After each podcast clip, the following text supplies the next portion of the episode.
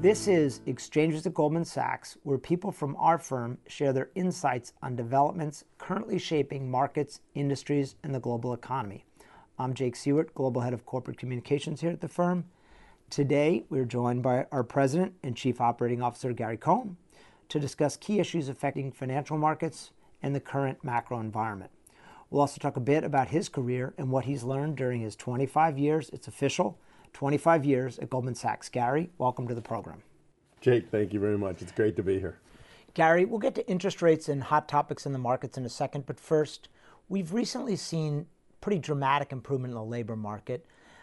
Yet we hear of jobs going unfilled, and there are still a lot of people looking for work. What do you think is at play here between this mismatch between people looking for jobs and jobs that we can't fill? And how should we be thinking about addressing that gap? Jake, that's a great place to start. We have a unique position in this country where there are many, many job openings and many, many unemployed people. And you say, how could that be so? Well, it's so because the skill sets that are needed for the job openings aren't the skill sets that the working force or labor force has today. And many of those skill sets are not skill sets that you need to go to college to have. Some of them are programming jobs. Some of them are service jobs where you can go into a vocational education, a trade education, a service education, and really come out with a proficiency in something that allows you to thrive and have a great career and have a great lifestyle, which is the lifestyle I grew up in. My grandfather and father and uncle together built a very nice business with having a trade background and a trade education.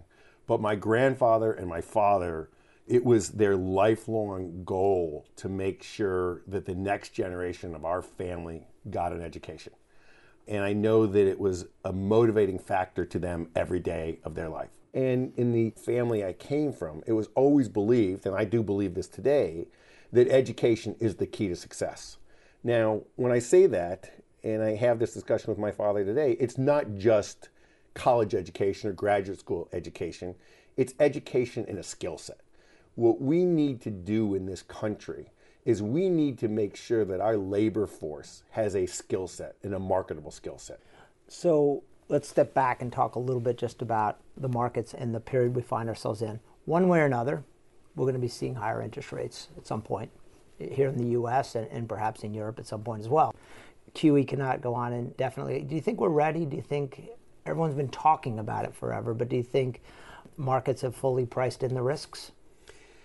We're probably less ready than people think.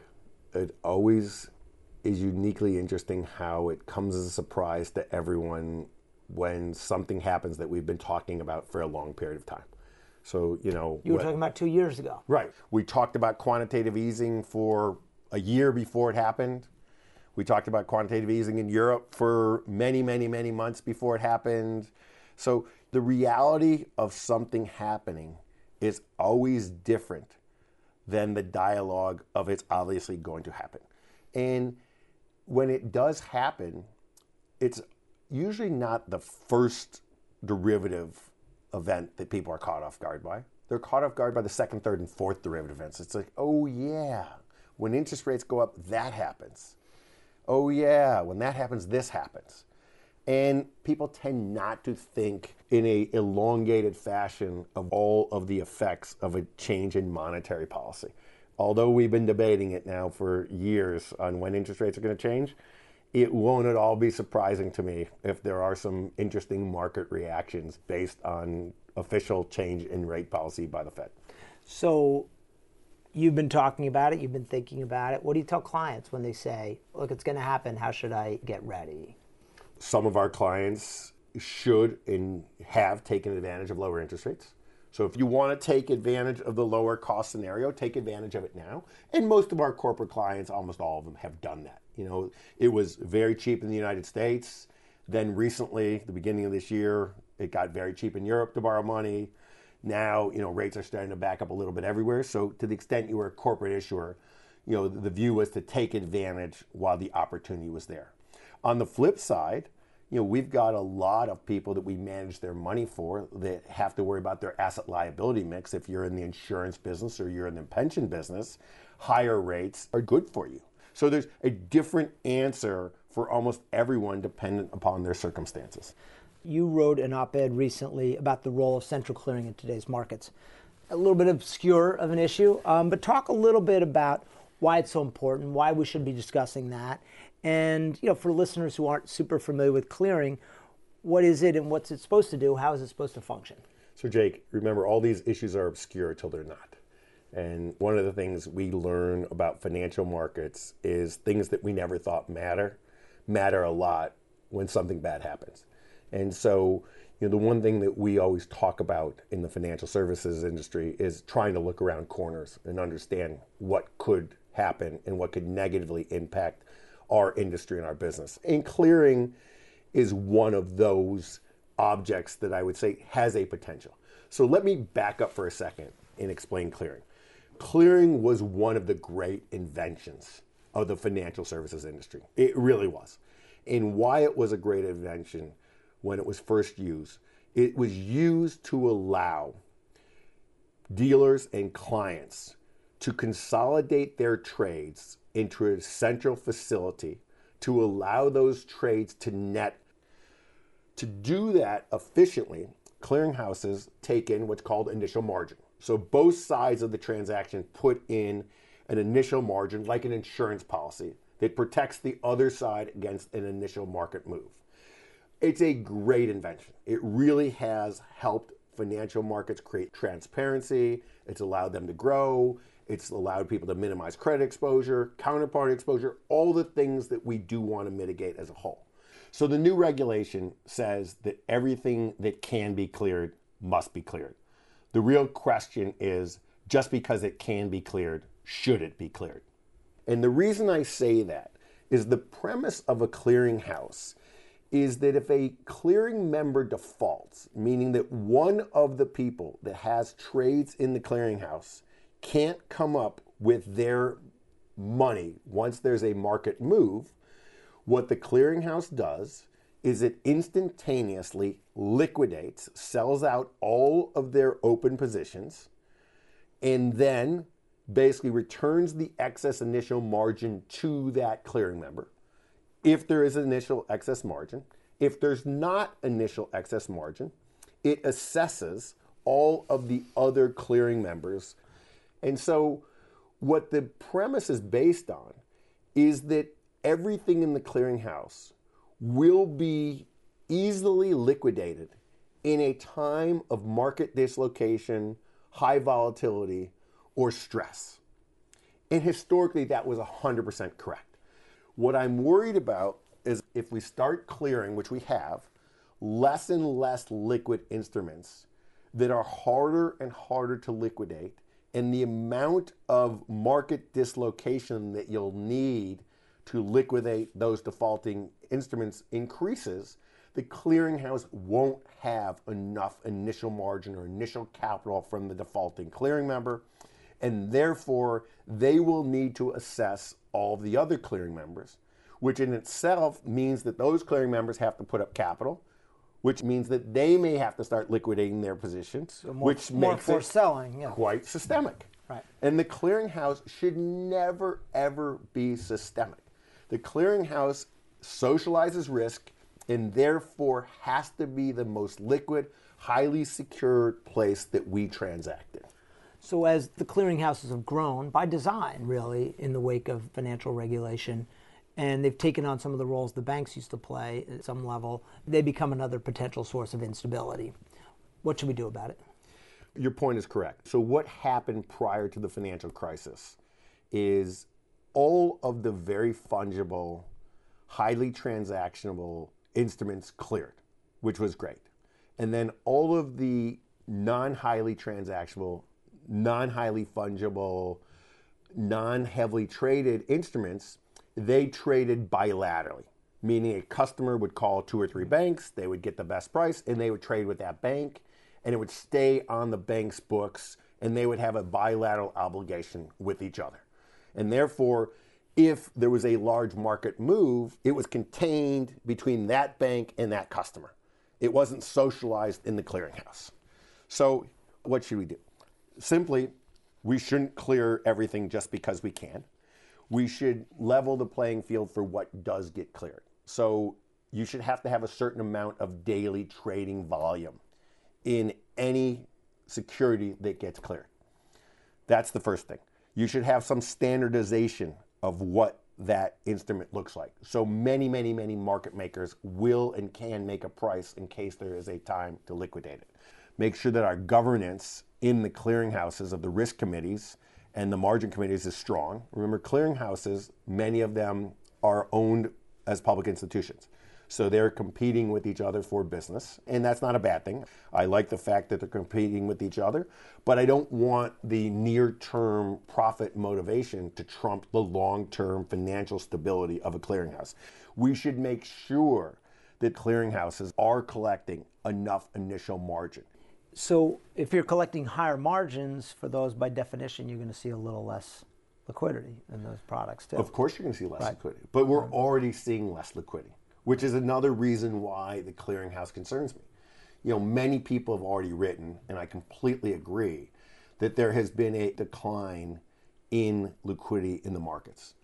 And one of the basic premises of the clearinghouse is it will be able to liquidate defaulting clearing members quickly and efficiently without market dislocation. A lot of people are trying to sort out how much of the loss of liquidity, particularly in fixed income markets, is a function of the electronification of that market, increasing high frequency trading in those markets, and how much is a product of regulation. How do you see those two factors and the confluence of those factors contributing to the drops we've seen in liquidity? I think it's much more of the latter. I think it's much more a function of the regulatory world it's not a single factor in the regulatory world. It's the cumulative effect of a variety of different regulations that has had a impact on the liquidity of all markets, including the fixed income market. One has been the combination of Volcker and Dodd Frank, where the broker dealer community no longer has the liberty to commit their own capital to stabilize markets historically, one of the most important roles of a broker dealer was to provide capital and to stabilize markets when they got out of line. Meaning that when there were too many buyers, the broker dealers would step in and sell product. Too many sellers, the broker dealer would step in and buy the product. They would allow the market to stabilize, whether it's stabilized over 30 seconds or 30 days. They would use their balance sheet and they would allow the market to return back to equilibrium prices. In today's regulatory environment, you're not allowed to do that. That ability has been taken away from the broker dealer community. That's number one. Number two, which is equally as important, if not greater importance, is all of the financial institutions today have to live by a very elaborate set of regulatory ratios. By creating a ratio means that you're dividing one number by another. The number that's in the denominator is always the balance sheet. So the bigger your balance sheet gets, the worse your ratio gets. Meaning that if I wanted to, or any other bank wanted to step into a market and create liquidity by buying a security or selling a security, it would make my balance sheet bigger. So every time I would buy that security to dampen volatility or create liquidity for the end user, my balance sheet would have to grow, meaning that my ratios would have to shrink. So I myself, or we as a broker dealer, cannot step in and buy and sell because our balance sheet would grow. The other piece of that, which is equally as important, is historically we funded other clients who would step in and dampen market volatility. So if you're an investment advisor or you're a fund and you said, look, I think this market is out of line. I want to step in and buy these securities. I'm willing to put up 20% of the capital or 30% of the capital. You lend me the other 70 or 80%. We would have historically done that because you're putting up 20 or 30% of the first loss. We think it's a relatively good value. We think you're going to trade out of it relatively quickly. But again, if you step in and I lend you the 70 or 80%, you're expanding your my balance, balance sheet, sheet grows right, again. Right, right. So when my balance sheet grows, my liquidity leverage ratio goes down, my net stable funding ratio goes down. And these are ratios that are highly watched by the regulatory community. And we have no flexibility on these ratios. So, to the extent that we want to bring some normalized liquidity back to the market, we have to give the broker dealer community some more authority to normalize liquidity in markets when markets get out of control. You uh, spend a lot of time in the Valley. Silicon Valley, that is. Yes. You were out there recently, and you're close to a lot of the startup CEOs. What do you tell them with the valuations we're seeing today, and what kind of advice are you giving to companies that are looking to go public or thinking of staying private? Again, there's not a universal bit of advice for any of the companies in the Valley. The vast majority of the companies out there are still very comfortable being private companies. There is not a huge impetus to go public right now. That will change. This is all part of the cycle. This, in some respects, has to do with the very low interest rates. When you're forced to buy 10 year government bonds, we're at you know one and three quarters percent. Now they're you know 2.3, 2.4 percent. And you're an investor looking for long-term returns. You know when you think the opportunity cost to invest in a startup versus two, two and a half percent, not that huge, there's enormous amount of money available in the valley right now. So we've been in a period of time where the entrepreneurs in Silicon Valley have been able to raise capital, you know, somewhat easily if they've got a great business model, they're executing and their strategy is good. So, you know, in the last year or two, most of the entrepreneurs we've been talking to, it, it has been about their equity capital, their balance sheet, you know, how much capital do you want to raise? The ability to raise capital will not always be this easy. This will come to an end as risk-free rates rise. The alternatives for investors will, will go a different direction you may not always have the access to capital. So, you know, let's let's figure out what your capital needs are for the next two years and figure out how you can and should pre-fund them now. So, you know, a lot of the companies we've talked to have or are raising capital right now, which we think is very prudent for them. Some of them are even figuring out how to approach the debt markets. Some of them have gotten big enough as private companies, they can actually go out and raise debt, whether it be private placement debt or public debt.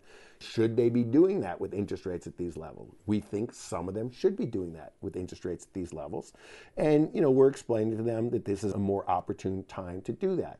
Other companies that are farther down the path that may be thinking of an IPO, you know, maybe not this year, but next year the year after, you start having conversations with them about what it is to be a public company.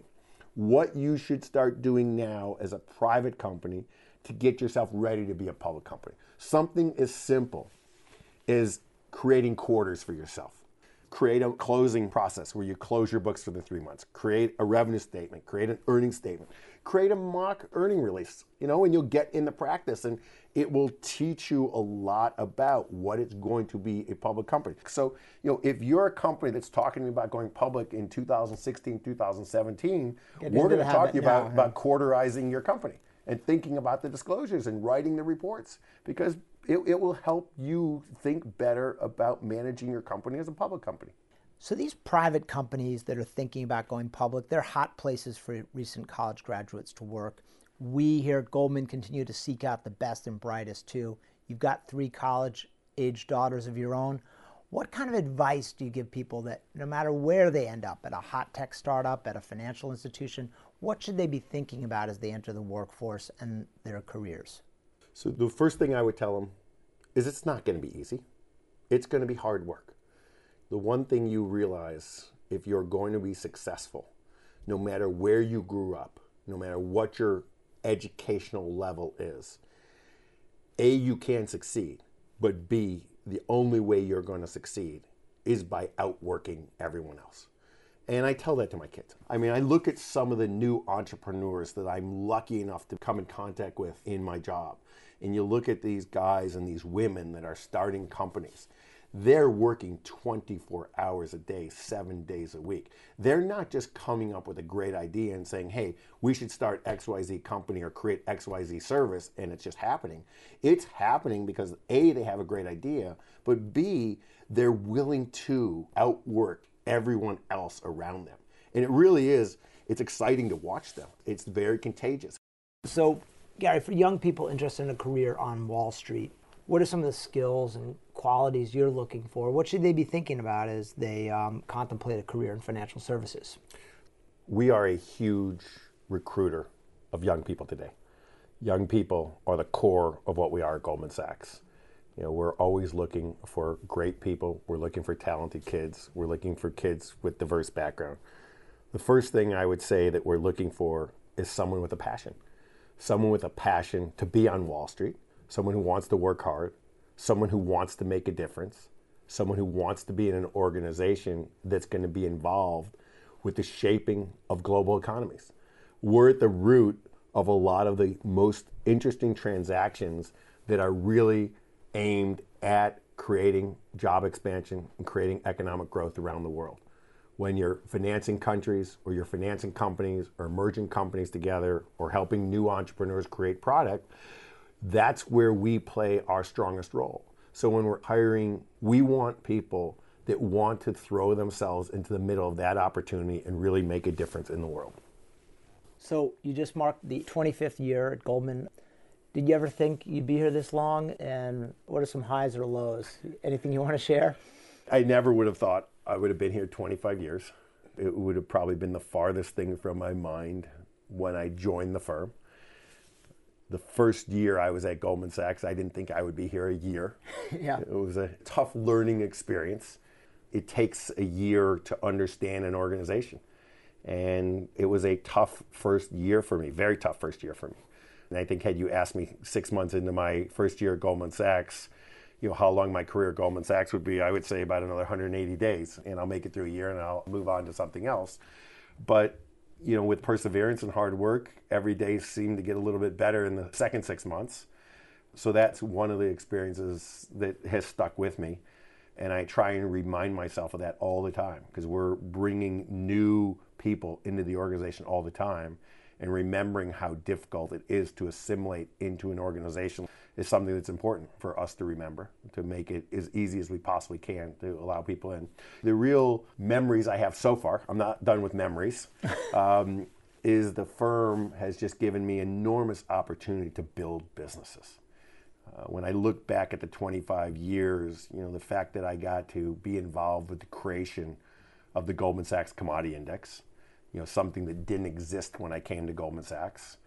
Got to be involved with the creation of the index um, on the analytic part, then got to be involved with the marketing of the index. Then I got to go manage the index from a risk management standpoint. It was really phenomenally interesting. That led me into building a base metals business at Goldman Sachs that we did not have because three or four of the underlying index components were base metals. Uh, which led me to you know a six-year stint in London building our base metals business, and then coming back and literally getting exposed to almost every business in the securities business, whether it be fixed income or the equities world. Just a phenomenally interesting experience to go through business by business by business. Whether you know you go from emerging market debt, which has its own unique set of characteristics, then you all of a sudden start working in the mortgage department, which is completely different then you go over and you start thinking about equities and you're thinking about dividends and all these different phenomena you get to learn about in your life. So it's been a great experience so far. Gary, thank you very much. Thank you, Jake. That concludes this episode of Exchanges at Goldman Sachs. I'm Jake Siewert, and thanks for listening.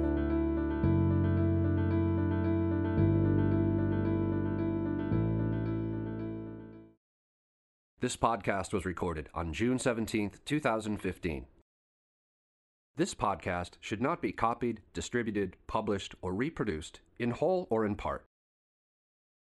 The information contained in this podcast is not financial research, nor a product of Goldman Sachs Global Investment Research.